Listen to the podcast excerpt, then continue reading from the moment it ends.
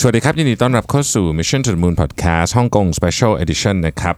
อันนี้เป็นตอนพิเศษนะฮะทำขึ้นมาก็เพราะว่าเมื่อคืนนี้ถ้าเราติดตามข่าวฮ่องกงกันอยู่เนี่ยนะครับก็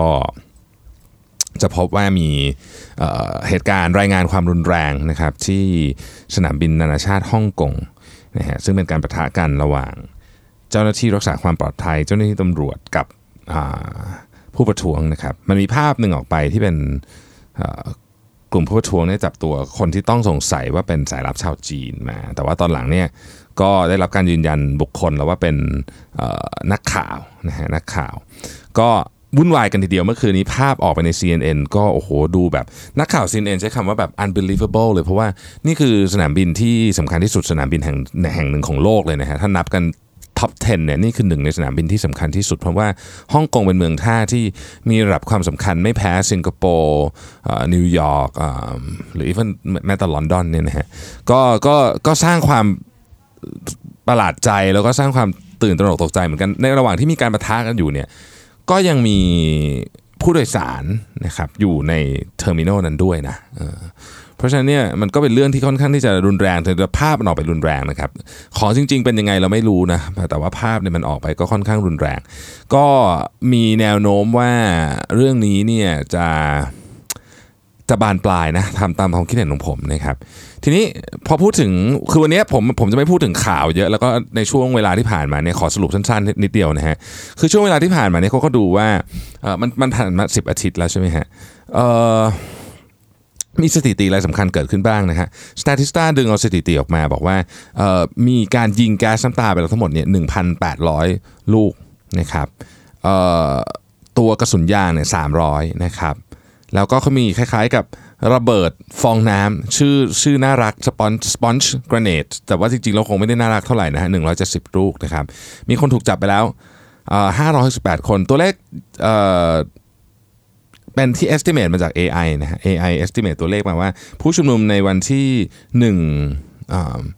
1 ตุลาคม 1 กรกฎาคมเนี่ยมีประมาณ 265,000 คนในขณะที่4 สิงหาคมเนี่ย 150,000 คนแต่ว่าตัวเลขของเมื่อคืนซึ่งช่วงสุดสัปดาห์ที่ผ่านมาก็กลับมาเยอะอีกครั้งหนึ่งไม่รู้ว่าเท่าไหร่นะฮะยังไม่มีตัวเลขที่ชัดเจนนะครับการบินเกิดขึ้นเนี่ยนะครับแน่นอนว่าธุรกิจกระทบเยอะมากนะฮะแต่หนึ่งในธุรกิจที่น่าจะกระทบเยอะที่สุดอันหนึ่งนะครับก็คือสายการบินของฮ่องกงนะฮะ Cathay Pacific นะครับ Cathay Pacific เนี่ยมี2ประเด็นเลยนะฮะเรื่องของปิดสนามบินนี่ก็กระทบเยอะอยู่แล้วแล้วก็มีเรื่องของพนักงานสไตรค์ด้วยนะครับภายในระยะเวลา6เดือนเนี่ยนะฮะCathay Pacific เนี่ยสูญเสียมูลค่าของบริษัทไปประมาณ 20% นะครับและหุ้นของ Cathay ยังตกต่อเนื่องนะครับสถานการณ์ในฮ่องกงเมื่อคืนนี้เนี่ยน่าจะกดดันตลาดในแถบเอเชียรวมถึงบ้านเราเนี่ยให้มีความตึงเครียดต่อไปนะฮะเราอาจจะเห็นตลาดยังปรับตัวลดลงอย่างต่อเนื่องทีนี้ผมอยากจะเล่าให้ฟังนิดนึงแล้วกันคือข่าวต่างๆที่เกี่ยวข้องกับการประท้วงเกี่ยวข้องกับ Carrie Lam อะไรต่างๆพวกนี้เนี่ยผมเชื่อว่าทุกท่านเนี่ยหาอ่านกันอยู่แล้วนะครับในโซเชียลมีเดียหรือในช่องทางข่าวที่ท่านติดตามอยู่แต่ว่าวันนี้ผมอยากจะมาเล่าถึงประวัติของฮ่องกงให้ฟังว่าจริงๆประวัติมันเป็นยังไงแล้วก็มันมาถึงจุดนี้มันมาได้ยังไงนะครับผมเอาข้อมูลเนี่ยมาจาก Bloomberg กับ BBC รวมกันนะฮะถ้าเกิดว่าเล่าถึงฮ่องกงเนี่ยนะครับเราก็ต้องย้อนกลับไปตั้งแต่ปี 1842 นะฮะตอนนั้นเนี่ยจีนเนี่ยเสียฮ่องกงให้กับอังกฤษนะครับหลังจากสงครามฝิ่นครั้งแรกนะครับก็มีชาวจีนก็อยู่อพยพไปอยู่นั้นก็มีเนี่ยนะครับแล้วก็ฮ่องกงเนี่ยในปี 1898 นะครับจีนก็ให้เช่านะฮะ New Territories เนี่ยนะครับแล้วก็เกาะทั้งหมด235เกาะเนี่ยให้กับอังกฤษนะครับเป็นระยะเวลานาน99ปีนะฮะเริ่มต้น1กรกฎาคมนะฮะ1937เนี่ยมีSino-Japanese War นะครับฮ่องกงก็เป็นที่ที่เหมือนกับเป็นคล้ายๆกับที่หลบภัยนะฮะของคนจีนแผ่นดินใหญ่เนี่ยนะฮะเพื่อตอนที่ญี่ปุ่นบุกนะครับ1941เนี่ยญี่ปุ่นก็เข้าครอบครองฮ่องกงนะฮะช่วงนั้นนี่มีเรื่องของการขาดแคลนอาหารนะครับแล้วก็ทำให้เกิดความวุ่นวายขึ้นเนี่ยประชากรส่วนหนึ่งของฮ่องกงก็อพยพไปที่เมืองจีนนะครับในปี1941เนี่ยเขาคาดการณ์กันว่าประชากรที่เดิมมีอยู่ประมาณ 1.6 ล้านคนเนี่ยลดลงไปเหลือ 65,000 คนเลยนะฮะภายใน 2-3 ปีเนี่ยนะครับ 1946นะฮะ1946หลังจากสงครามโลกทุกอย่างเริ่มสงบลงเนี่ยนะครับรัฐบาลอังกฤษก็กลับเข้ามาอีกนะฮะแล้วก็เริ่มกลับเข้ามาบริหารจัดการเรื่องของระบบการปกครองเรื่องของรัฐบาลท้องถิ่นอะไรพวกนี้นะฮะก็ประชาชนที่เคยอยู่ที่ฮ่องกงก็กลับมานะครับแล้วก็หลายคนหลังจากนั้นเนี่ยก็มีมันก็มีคล้ายๆกับความขัดแย้งสงครามกลางเมืองในเมืองจีนระหว่างฝั่งคอมมิวนิสต์กับฝั่งที่เป็นแนชั่นแนลลิสต์นะครับก็มีคนอพยพมาอีกนะฮะ1950เนี่ยเป็นช่วงที่ธุรกิจเริ่มบูมมากนะครับเพราะว่าหลังจากสงครามโลกเนี่ยธุรกิจก็จะเริ่มบูมมากขึ้นมาเนี่ยก็ฮ่องกงก็เป็นหนึ่งในที่ธุรกิจเริ่มบูมมากเงินก็เริ่มไหลมาเทมานะครับ1960มีความขัดแย้งกันนะครับระหว่างต้องเรียกว่าเป็นความเขาเรียกว่าอะไรอ่ะความเหลื่อมล้ำนะของคนที่ทำงานกับนายทุนนะครับ1967เนี่ยมีไรออตครั้งสำคัญมีเหตุการณ์วุ่นวายครั้งสำคัญเลยนะฮะก็มีการออกมาเดินอย่างเงี้ยอารมณ์ประมาณนี้นะฮะช่วงปลาย1960เนี่ยนะครับช่วงปลายยุค1960เนี่ยก็สภาพความเป็นอยู่ในฮ่องกงก็ดีขึ้นนะครับแล้วก็ผู้ต่อต้านก็เริ่มค่อยๆหายไปนะฮะ1970เนี่ยฮ่องกงเนี่ยได้รับการขนานนามว่าเป็นเสือของเอเชียนะครับเป็นในเขตเนี้ยนะฮะฮ่องกงเป็นเกาะที่แบบอัตราการเจริญเติบโตทางเศรษฐกิจสูงมากนะครับแล้วก็เติบโตจากไฮเทคอินดัสทรีด้วยนะครับ1982นะครับอังกฤษกับจีนเนี่ยเริ่มมีการพูดคุยกันเพราะมันเริ่มใกล้เวลาจะคืนแล้วตอน1982ก็เหลือประมาณ15ปีก็เริ่มคุยกันว่าอนาคตของฮ่องกงจะเป็นยังไงนะครับ1984เนี่ยทั้ง2ประเทศคืออังกฤษกับจีนเนี่ยมีการเซ็นสัญญาร่วมกันนะฮะถึงว่าฮ่องกงเนี่ยเมื่อส่งคืนจีนไปแล้วในปี1997เนี่ยจะถูกปกครองในระบบ one country two system หรือ1ประเทศ2ระบบนะครับก็คือฮ่องกงเนี่ยจะเป็นส่วนหนึ่งนะครับของรัฐบาลของประเทศจีนนะครับแต่ว่ายังสามารถคงระบบต่างๆที่เป็นระบบสำคัญของฮ่องกงอาทิระบบการขับเคลื่อนทางเศรษฐกิจนะครับแล้วก็ระบบที่เป็นลักษณะที่เรียกว่า partially democratic political system นะฮะก็คือเป็นคล้ายๆกับระบบกึ่งประชาธิปไตยถ้าแปลเป็นภาษาไทยนะอีก50ปีหลังจากที่ส่งมอบไปนะครับตอนนี้ก็ผ่านมา22ปีแล้วมาครึ่งทางแล้วนะครับ1989เนี่ยนะฮะก็เกิดเหตุการณ์เทียนอันเหมินนะฮะเกิดการเทียนเหมือนแล้วก็เหตุการณ์เทียนเหมือนเนี่ยก็ทำให้อังกฤษกับจีนเนี่ยกลับมาคุยกันอีกครั้งนึงเรื่องของฮ่องกงนะครับ1990เนี่ยนะฮะกระบวนการในการถ่ายโอนเริ่มขึ้นนะครับใน1992เนี่ยนะฮะคริสแพทเทิร์นเนี่ยเป็นผู้ว่าการรัฐของฮ่องกงเนี่ยคนสุดท้ายที่เป็นชนชาติอังกฤษนะครับแล้วก็จะช่วยในการส่งมอบด้วยนะฮะ1992เนี่ยเกิดคล้ายๆกับเกิดวิกฤตในตลาดหุ้นของฮ่องกงนะครับ1994เนี่ยนะครับฮ่องกงก็มีการพูดถึงกันเรื่องของว่าเราจะทำ reform package ยังไงเราจะเปลี่ยนแปลงยังไงกระบวนการยังไงคืออันนี้เป็นเรื่องของวิธีการเปลี่ยนแปลงของระหว่างการ hand over คืนกลับไปให้อังกฤษแล้วนะครับ1995เนี่ยมีการเลือกตั้งนะฮะสำหรับเขาเรียกว่าLegislative Council นะครับ1997เดือนกรกฎาคมนะฮะก็เป็นพิธีการสำคัญฮ่องกงก็ได้รับการส่งมอบคืนให้กับจีนนะครับหลังจากที่อยู่ภายใต้การปกครองของอังกฤษมาถึง150ปีนะฮะนะครับคืออันเนี้ยจุดเนี่ยมันอยู่ตรงนี้นะฮะ150ปีนะฮะที่ฮ่องกงอยู่ภายใต้การปกครองของอังกฤษมานะครับคนที่เข้ามาปกครองฮ่องกงในตอนนั้นเนี่ยเป็นคนที่ถูกเลือกมาจากรัฐบาลปักกิ่งนะครับซึ่งเป็นคนเซี่ยงไฮ้นะฮะแล้วก็เป็นผู้เรียกว่าเป็นมหาเศรษฐีในธุรกิจการขนส่งนะครับแต่ว่าไม่เคยมีประสบการณ์การเมืองมาก่อนนะครับ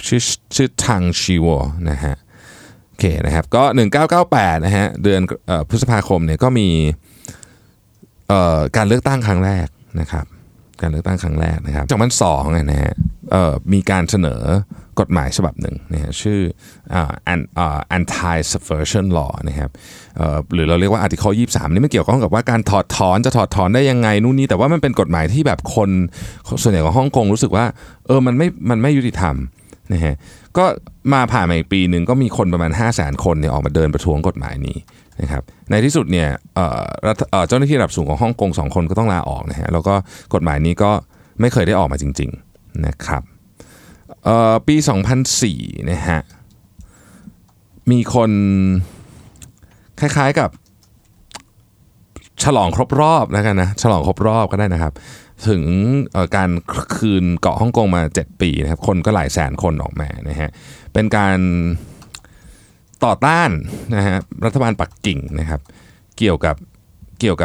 การเลือกตั้ง Chief ฮ่องกงก็ใช้คำว่า Chief Executive อ่ะนะ Chief Executive เนี่ยเลือกตั้งกระบวนการของปักกิ่งเนี่ยมันก็จะมี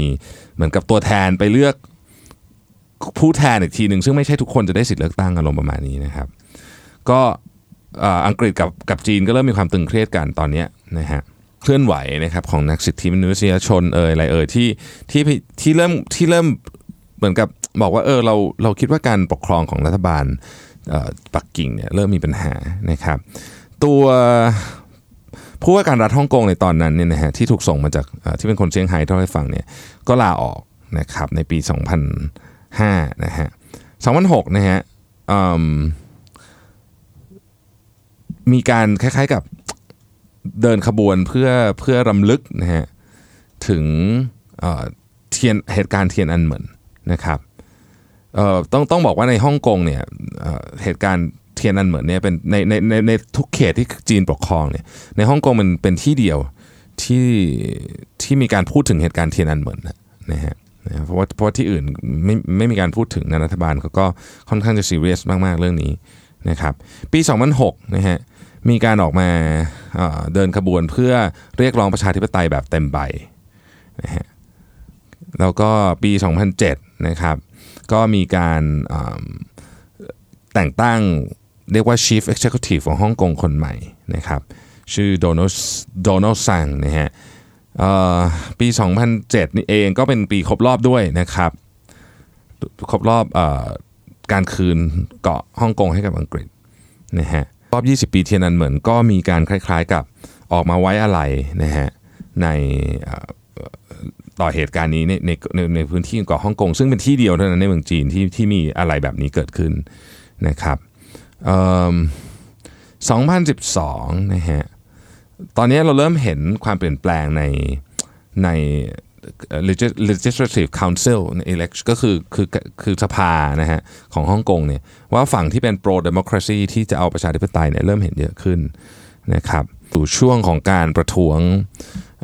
เรียกร้องประชาธิปไตยอย่างเต็มรูปแบบนะฮะปี2014เดือนกรกฎาคมจะเห็นว่าเดือนกรกฎาคมนี้เป็นเดือนที่ค่อนข้างจะเปราะบางนะเพราะว่ามันเป็นเดือนของการส่งมอบคืนนะฮะเหตุการณ์สำคัญมันจะเกิดขึ้นในเดือนนี้เยอะก็มีคนจำนวนมากเลยนะครับออกมาเดินขบวนเพื่อเรียกร้องประชาธิปไตยนะครับแล้วก็ปี2014นั่นเองเนี่ยอีก1เดือนถัดมาเนี่ยรัฐบาลจีนก็บอกว่าไม่อ่ะการเลือกตั้งแบบเต็มรูปแบบในประชาธิปไตยเนี่ยคงจะไม่เกิดขึ้นนะครับจะต้องแคนดิเดตที่จะเข้ามาเลือกตั้งได้จะต้องได้รับการ approve จากรัฐบาลปักกิ่งเท่านั้นนะฮะก็แน่นอนนะฮะก็พอเป็นอย่างนี้ปุ๊บก็มีการประท้วงกันต่อไปนะครับแล้วก็ลักษณะของการประท้วงเนี่ยมีความคล้ายคลึงกับครั้งนี้เหมือนกันนะก็คือมีการประท้วงกันเป็นจุดๆในจุดที่เป็นจุดสำคัญของฮ่องกงเช่น Admiralty หรือ Causeway Bay นะครับเป็นต้นนะฮะแล้วก็ปี2016นะฮะก็มีการประท้วงอีกนะครับ2016ประท้วงเรื่องเกี่ยวกับนี่แหละก็คือเรื่องของการเลือกตั้งนะฮะแย้งเรื่องมาทั้งขนาดใหญ่ขนาดเล็กนะครับจนกระทั่งปี2017ในเดือนมิถุนายนนะครับสีจิ้นผิงเนี่ยมาที่ฮ่องกงเองเลยนะฮะในการสาบานตนเข้ารับตำแหน่งของ Carrie Lam นะครับก็คล้ายๆกับว่ามีการใช้เหตุการณ์นี้ในการเตือนนะฮะในการเตือนว่าอะไรก็ตามที่จะขัดกับรัฐบาลปักกิ่งเนี่ยนะฮะก็เป็นการส่งสัญญาณเตือนไปนะครับในปี2017ตอนนั้นก็ ก็ไม่มีอะไรนะเรื่องก็เงียบไปนะฮะเรื่องก็เงียบไปประมาณหนึ่งแล้วก็มีความขัดแย้งนิดหน่อยแต่ว่าเป็นสเกลที่อยู่ในสเกลปกตินะครับจนกระทั่งมันมาปะทุขึ้นก็ไอตอนนี้แหละฮะกฎหมายส่งผู้ร้ายข้ามแดนซึ่งจริงๆแล้วเรื่องเนี่ยเกิดขึ้นมันนู่นไปเกิดขึ้นจากว่ามีเด็กฮ่องกงไปกับแฟนนะฮะแล้วก็ไปเที่ยวไต้หวันแล้วก็ไปฆ่าแฟนอยู่ที่นั่นตัวเองก็กลับมาฮ่องกงโดนตำรวจจับแต่ว่าดำเนินคดีไม่ได้เพราะว่าไต้หวันกับฮ่องกงไม่มีร่างกฎหมายส่งผู้ร้ายข้ามแดนกันนะครับก็เลยมีความคิดจะทำเรื่องนี้ขึ้นมานะฮะปรากฏว่าโอ้โหพอพูดไปเท่านั้นแหละนะฮะก็เป็นเรื่องใหญ่เรื่องโตเลยเพราะว่าฮ่องกงเองเนี่ยเขามีความต้องใช้คำว่าเขามีคือเขาถูกปกครองอังกฤษมา150ปีเขาก็มีความมีตัวตนน่ะของความเป็นนิติรัฐของเขากฎหมายที่เป็น rule of law ที่เป็นต้องใช้คำว่าเป็นก็เป็นมาตรฐานที่สูงมากแล้วก็เป็นแบบที่แบบคนฮ่องกงเขาจะต้องการแบบนี้นะครับมันก็เลยเกิดการหวาดกลัวว่ากฎหมายส่งผู้ร้ายข้ามแดนเนี่ยจะทำให้ปักกิ่งมีอำนาจเหนือฮ่องกงเยอะขึ้นไปอีกหรือเปล่าอะไรเนี่ยนะครับแล้วก็ยาวเลยฮะคราวนี้คือจริงๆกฎหมายฉบับนี้ Carrie Lam ก็บอกเองนะว่าจะยังไม่คือจะเก็บไปเลยนะฮะแต่ก็คนฮ่องกงก็ยังไม่พอใจนะฮะตอนนี้มันก็ลามกลายเป็นลักษณะของการประท้วงเพื่อประชาธิปไตยแล้วอ่ะคือเป็นไปนั้นแล้วคือเรื่องกฎหมายที่เป็นจุดเริ่มต้นเนี่ยมันขยายออกไปนะครับสิ่งที่ผมอันนี้คือความคิดเห็นส่วนตัวนะฮะนี่เรารายงานข่าวตามความเป็นจริงนะผมไม่ได้พยายามไม่ใส่ก่อนหน้านี้ทั้งหมดที่พูดมานี้พยายามไม่ใส่ไอเดียอะไรของตัวเองลงไปแต่ว่าสิ่งที่ผมติดตามคือผมติดตามข่าวนี้จาก Twitter ตลอดเวลานะครับก็รู้สึกว่าเป็นเหตุการณ์ที่ค่อนข้างน่าเป็นห่วงมากๆโดยเฉพาะเหตุการณ์เมื่อคืนที่เกิดการปะทะกันอย่างรุนแรงนะครับแล้วก็ภาพที่ออกไปเนี่ยก็ต้องบอกว่าถ้าเรานึกว่านี่คือสนามบินนานาชาติฮ่องกงนะครับซึ่งเป็นสนามบินที่แบบว่าผมเชื่อว่าหลายท่านที่ฟัง Mission to the Moon เนี่ยเคยไปนะฮะแล้วมันเป็นโอ้โหมันเป็นที่ที่แบบมันสำคัญมากต่อภูมิภาคเนี้ยมันน่าจะเป็นหับอันนึงที่ใหญ่เกือบที่สุดไม่ผมไม่แน่ใจว่าฮ่องกงเนี่ยไซซิ่งของหับที่บินข้ามมหาสมุทรแปซิฟิกเนี่ยระหว่างฮ่องกงกับญี่ปุ่นไต้หวันโตเกียวเนี่ยอันไหนใหญ่กว่ากันแต่ว่าฮ่องกงนี่แน่นอนว่ามีไฟลท์จำนวนมหาศาลนะครับการปิดสนามบินฮ่องกงก็เป็นเรื่องที่น่าวิตกแล้วอาจจะเป็นจุดชนวนที่ทำให้การเข้ามาแทรกแซงของรัฐบาลจีนในเหตุการณ์นี้เกิดขึ้นได้จริงๆแต่ว่าไปเมื่อคืนนี้โดนัลด์ทรัมป์เองก็ทวีตนะครับถ้าหลายท่านติดตามTwitter อยู่เนี่ยก็จะพบว่าโดนัลด์ทรัมป์ทวีตเลยบอกว่าได้ข่าวมาจากหน่วยข่าวกรองนะฮะแต่มาทวีตนะได้ข่าวจากหน่วยข่าวกรองแต่มาทวีตว่าเนี่ยมีการคล้ายๆกับว่าของกองทหารจีนแถบชายแดนฮ่องกงอะไรแบบเนี้ยซึ่งก็ยังก็เราก็บอกว่าก็ขอให้ stay safe แต่จริงๆแล้วเนี่ยทวีตนี้ของโดนัลด์ทรัมป์มีผมว่ามีนัยยะทางการเมืองมากเลยนะฮะเพราะว่าเรื่องนี้เนี่ยอเมริกาเนี่ยจับตาอยู่มากๆเลยเพราะอย่าลืมว่าตอนนี้เนี่ยคนที่เป็นคู่คือถ้ามันจะมีใครเข้ามาแทรกแซงก็จะมีอเมริกากับอังกฤษนะครับแต่ว่าอเมริกาเนี่ยก็มีปัญหาเรื่องของเทรดวอร์กับเมืองจีนอยู่แล้วนะครับอันนี้ก็อาจจะเป็นจุดชนวนอะไรบางอย่างที่เป็นตัวแรกของโดมิโนที่ทำให้เรื่องราวมันใหญ่โตไปกว่านี้หรือเปล่านะฮะอันนี้ยังตอบไม่ได้นะครับเอาเป็นว่าถ้ามีข่าวอัปเดตจากฮ่องกงเดี๋ยวผมจะรายงานข่าวให้ทราบเพิ่มเติมนะครับอันนี้เป็น Special Edition นะครับไม่มีตอนไม่มีอะไรทั้งนั้นเป็นโพสต์ให้เฉยๆอาจจะขออนุญาตขออภัยที่มันเนื้อหาไม่ค่อยไม่ได้เรียบเรียงนะครับเพราะว่าผมอ่านปุ๊บผมก็อ่านไปด้วยแล้วก็แปลไปด้วยเลยนะครับขอบคุณที่ติดตาม Mission to the Moon นะครับสวัสดีครับ